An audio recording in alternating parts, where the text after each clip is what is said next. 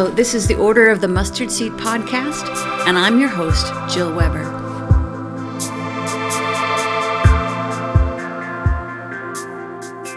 Well, welcome everybody. Um, today I am with my friend Mandi Hart, and uh, we're talking over Zoom as one does these days. And I'm so glad that my little Zoom window is opening up to her in South Africa. So, welcome, Mandi. Thank you, Joel. It's good to be with you today. Um, Mandi, talk to us a little bit about where you live and what it's like there right now in the middle of COVID 19. Yeah, so I live right at the bottom of South Africa in a little town called Stellenbosch. It's the vineyard region of South Africa, and I'm surrounded by vines and olive groves. It's a really beautiful community. Um, COVID 19 is wreaking havoc across South Africa. I think it's more of an economic crisis in our country than necessarily a medical crisis, although it is that too. But South Africa is battling with unprecedented levels of unemployment, hopelessness. Um, the townships are battling. So it, it is a tough time for our country in many ways but there are also good things happening. We're hearing stories of families being restored and you know parents reconnecting with their kids in different ways but it's interesting days in South Africa for sure. How, how long have you been there, Mandi? In Stellenbosch. Mm-hmm. we've lived in Stellenbosch for about a year and a half. Uh, prior to that, we lived in a little, also a seaside village called Noordhoek, uh, where we led a missions organization. Um, but we moved here about a year and a half ago. I have two kids, uh, one in university and one in matric and it's been a beautiful journey living here. We've really enjoyed the community, the people of Stellenbosch have welcomed us, and it's just such a beautiful town to live. Oh, wonderful. I've seen pictures. I know I've been like, oh my goodness, it's beautiful everywhere you look. so, yeah. so Mandi, you joined the order a couple of years ago. Tell us about your journey towards joining the Order of the Mustard Seed. What what drew you to it? Um, well, Jill, it was actually you because I remember I met you on that little bench in Geneva, in Switzerland. Oh, the, the, accidental, not accident meeting. That was divine appointment. That was amazing. Okay, go ahead. Sorry. just a little late during our lunchtime break or something. And I remember you and I went for a walk um, when we went to that one monastery. Was it a monastery or community? I, I, can't remember exactly. And then you just started talking to me about it and. Um, exploring it. I started to research it for myself, and I really felt that this was something that I wanted to explore because I resonated so deeply with the three vows. I felt like it was already how I was living, but I'd love to, I wanted to actually make it more cemented more in my life, so to speak. So that was how I came upon the journey. So, talk to me about how it's helped cement it more in your life, because I think that's a journey for a lot of people. We see the three vows and we're like, well, I said yes to that when I became a Christian, right? Being true to Christ and kind to people and carrying the gospel. So how has joining the order helped it make make it more primary in your in your life? Well, um, I think you know having this ring. Every time I look at it, it literally reminds me of it. But kindness for me is something that I never spoke about too much in the past. It was always love God, love your neighbor, love the lost but kindness t- takes it a little bit further and so it's more of an internal working of your heart and so it shapes a lot of how i treat my kids my husband my friends when i'm driving in the road how i feel about traffic around me. But it really you know to be kind to man is something that i think this world lacks. We need more kindness. So that kind of is at the forefront of my mind. Um, going to the nations has always been something that i've dreamt of and loved and done um, and being as part of the vows is something that now we intentionally cultivate in our home. For example, um, we make meals from different countries, and um, almost every night we pray for that nation. So if we make Mexican, we pray for Mexico. If we make Thai food, we pray for Thailand. you know, if we make um, I don't know British food, we'll pray for Britain. So or South Africa, whatever. So we're developing that in our children, and then to be true to Christ it kind of just centers you and it keeps pulling you back to why you started following Jesus. And it's something that we can often forget because we get so caught up in the busyness of life. Um, and for me, the order has just slowed my life down a little bit, which has been very helpful. Oh, it slowed your life down a little bit. Lovely. Mm. Talk to me a little bit more about what, what that's looked like for you. Yeah, so you probably gathered by listening to my voice. I speak fast, and my family always tease me because they say, Mandi, you eat fast, you run fast. You know, um, on an Enneagram, I'm a seven, and just, you know, life is, I got to squeeze everything out of life. And the Lord has taken me on a long journey, particularly when I was doing the year of preparation on living an unhurried life and learning to slow down to be present. So it's been a practice that I've been cultivating for a couple of years. Uh, I'm learning it. I'm, I'm better than what I was. Uh, but it's really been a beautiful journey for me because learning to live an unhurried life takes intention and it takes a certain amount of discipline. And because these vows encompass that as well and the practices, it really slows me down because it says, okay, I'm exploring, you know, prayer or learning or creativity how can I be present in this and be focused on this right now? Mm-hmm. Learning how to be right here, right now. Yeah, it helps us with that, doesn't it? Um, so, talk to me about. I think with every member, we love to sort of dig a little bit into one of the practices that has been particularly potent for them, which they've been digging into and exploring and and deepening um, as a result of being part of the order. And so, for you, I think we you know, you said the practice of creativity uh, was one that was really meaningful for you. So, talk to me about what does that look like in your own life? How has it shaped and developed over the last couple of years? Mm, thank you, Jill. That's a really good question. Um, creativity is a high value for us in the Hart household, in our family. Um, I married a very creative man, a, a leader. Um, he's very artistic as well. And in the beginning, I thought creativity and artistic ability were the same thing. And then many years back, I realized it isn't. You know, just because I can only draw stick figures doesn't mean I'm not creative. and so I went on a journey a while back of exploring what does creativity look like for me. Because as a mom, I can be creative in the way I parent, I can be creative in the way I speak, the way I dress, meals I cook, the way I lead um, the things I write, you know, whatever I do, I can explore creativity and I can live a creative life. And I think a creative life for me is a curious life. You, you remain curious about the things um, in this world and you know constantly as we read scripture to remain curious about what am i reading and that breeds creativity and you know i kind of feel if we have the holy spirit within us and God is all creative, then believers should be the most creative people on the planet in every sphere of society. So this vow for me is a really, or this practice is a really joyful one, and one that, as I've led cohort for the past two years, has been one of the highlights actually of our studies every year has been the practice of creativity and how to develop that journey in our lives. The passage, Joel, in Isaiah 8, verse 11, um, and it's something the Lord has been speaking to me about for probably a year or two, where Lord says to him, The Lord has given me a strong warning not to think like everyone else does. Mm. And it hmm. carries on and explains other things. But it's just that thought that in the practice of creativity, to not think like everyone else does, to allow the Holy Spirit to infuse us with His creativity, and then, then we start to explore based on how we are wired, not to look like anyone else next to us, but based on who we are and what makes us come alive.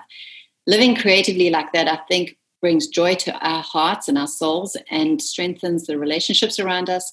And it infuses your entire life with, I think, greater joy because when we're creative, it just brings life. So you've not only practiced that yourself, but you've built it in there's a bunch of family practices sort of embedded in that. What does it look like for you? You talked about cooking creatively and um, but building creativity into the lives of your children what's that exploration been like? Tell us a bit. Mm, well we really believe in intentional parenting and so since our kids were young now bear in mind they're late teens um, since they were little we spoke to them about how to be creative. You know the based on the ways they are bent, what makes them come alive.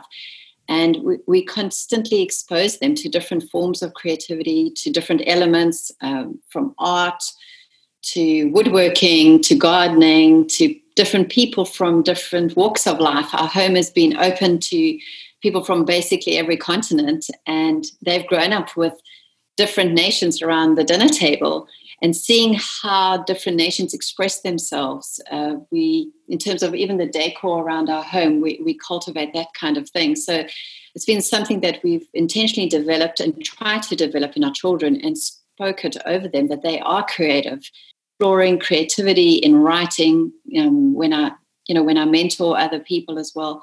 So it's just something that our kids have, I think, have grown up with, and it'll be interesting to see how they adapt it or take it on in their lives when they move out of home because they have a choice now as they hit their late teens or early 20s when eventually they get married one day. Will they adopt our values that we've put into them or how will they let it shape to become theirs? So time will tell. Yeah, that's wonderful. I think it's so important for those of us who have children, you know, as we've got these opportunities as as we've gone on a journey of exploration of these practices how we can invite our families and, and our, in particular our children on the journey as well so that I, remember when I was taking vows, my husband was so excited because because vowing to be kind, he was like, Hallelujah. and so, you know, so so me living into, you know, the vows and the practices and the context of my home I mean, our our our aspiration, our delight is that that we would infect those we live with with the mm. grace that we're carrying, that we would enrich their lives as our lives are being enriched, and and that as we flourish because of this sort of structure and support, this rule of life that we've got, that it brings flourishing to the lives around us. So it sounds to me like that's what you guys have built into your home and to your children as well. We're going to talk in a moment about your creativity and writing. Um, and but I have a question. I'm curious about creativity and fear. Yes. um, and so maybe let's let's talk about your book first, and then we'll come back to that question about creativity and fear, um, because I I think that would be an interesting little exploration. So you create all kinds of ways, and one of the ways that you create is you write. So tell me about that. Well, yeah, it started a couple of years back in about 2016. Um, I was in what we called Prayer Furnace at the time. We were leading the missions organization and we were praying for the nations. And during that time, I felt the Holy Spirit whisper to my ear and say, Mandi, take out your journal. I want to give you an outline for a book. So I took out my notebook, wrote that chapter's outline, and a few months later, I started writing it. Approached a publisher, you know, they wanted it. It was a parenting book called Parenting with Courage. I interviewed over 100 families across the world. And um, yeah, it just kind of just was something that was birthed within me. I think my heart has always been to see families thrive and, you know, families flourish. And so this book is really online with what my heart is. Um, and it's something that I've ministered in for years, but it just kind of was something that I started to grow into. Um, so I wrote that book, I did a parenting journal, and uh, along the way, I was in an armed robbery you know, with my daughter here in South Africa. It was a really traumatic event for us. Yeah. And goes without saying. Um, so men came in and tied me up while I lay on top of her and uh, struggled with fear after that because we were leading a missions organization where we sent people across the world to unreached people groups. It involved a lot of travel. And funny enough, I slept better when I was away from home than when I was at home, probably because of what happened. And I went on a journey of dealing with fear and started ministering in that area across the world. Uh, Jordan in the Middle East, Scotland, in Hamburg, in Mozambique, in townships in South Africa. And I, I learned, Jill, that fear is very, looks the same all over the world. It just, it's the same spirit. It just comes across differently in different cultures. Um, and I ended up writing a book on that one too, because I just felt like it was a healing journey for me to just explore my healing. But also, I realized I had something that I could offer others. It was a way to serve people and saying, This is how I've conquered fear in different forms this is some of the tools that the Lord has shown me. And God was so gracious and kind in that He walked very gently with me. And I think being part of the order during my recovery period from this trauma as well was very, very helpful because exploring the practices of learning and of prayer and even justice and all these things, it just I don't know, it just kind of kept drawing me back to God in a very private way. I find being part of the order is something for me. It's not something I go and advertise to everybody saying, hey, I'm part of the order the mustard seed. It's just very much a very personal journey of growth. So so linking that to writing, I think just yeah, fear. Um, that book is something I brought out earlier this year, and we'll see where it takes me. So you're talking about writing being part of your healing.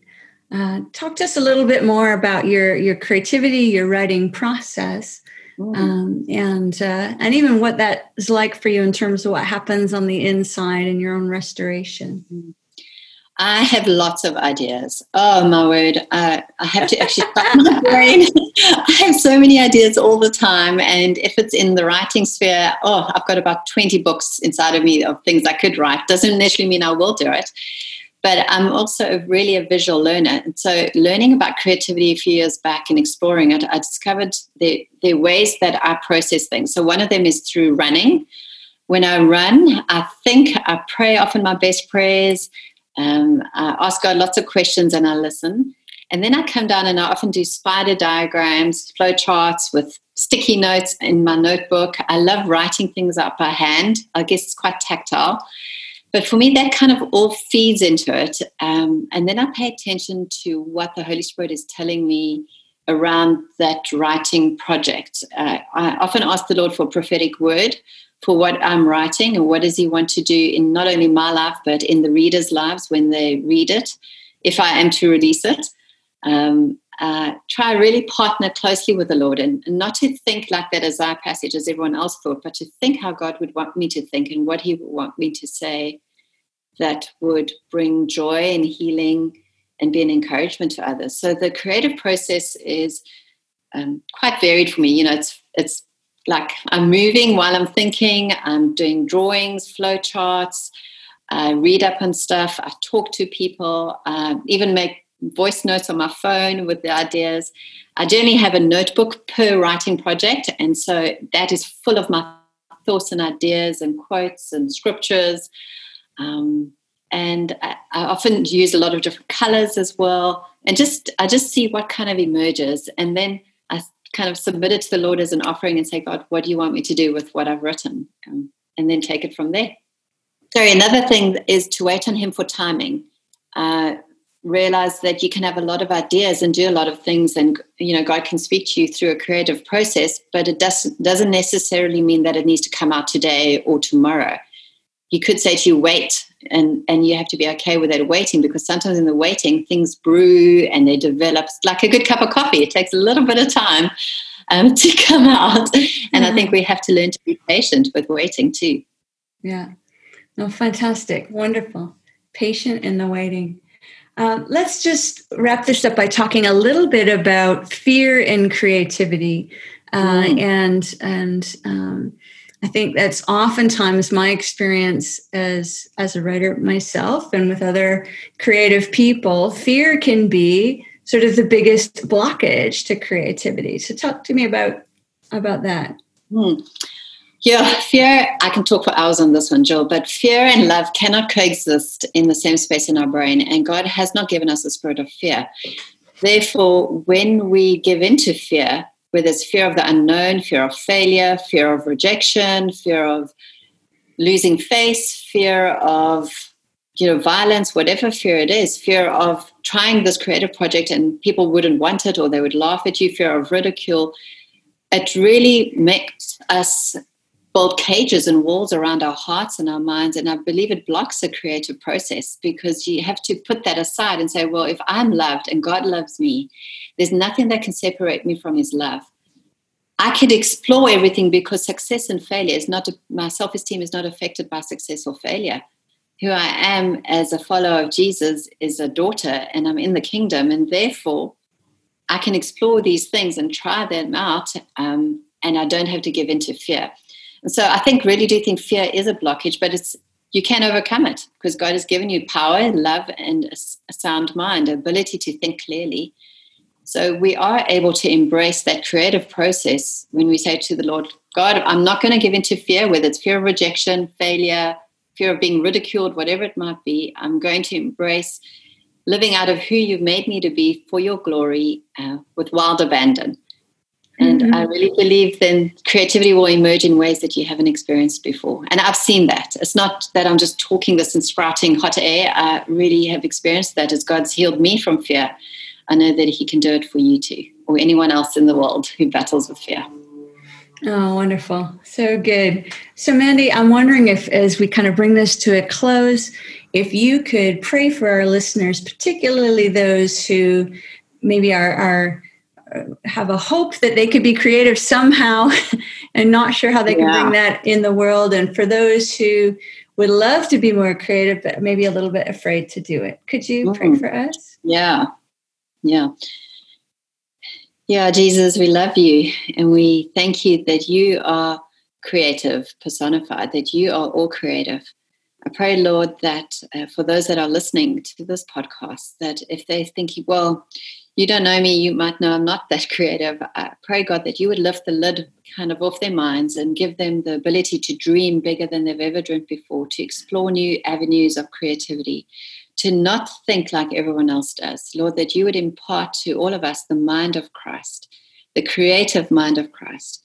And Lord, for those who are battling with fear, fear of rejection, fear of failure, fear of not doing it right, fear of not being enough, fear of saying, well, if I put myself out there, I'm going to get hurt. I pray, Lord, that you would deliver us from fear, that you would impart your spirit of love, of power, and of a sound mind and Lord, that you would cause right now creative ideas for new businesses, dreams, songs, books, ways to parent, ways to dress, ways to live life on earth, creative ways that you would impart that and release it now in Jesus' name, that we would see a wave of creativity across this world um, come out of those who love you, Lord, in ways that they've never experienced before. So I speak release of creativity across the nations in Jesus' name.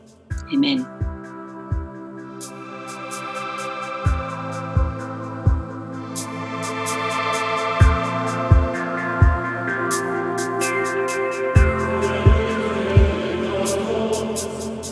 Thank you so much for joining us for this episode of the Order of the Mustard Seed podcast. For more information about the Order, you can find us at orderofthemustardseed.com or on Instagram, Facebook, or Twitter. May God grant us grace as we follow his invitations to be true and to be kind and to go.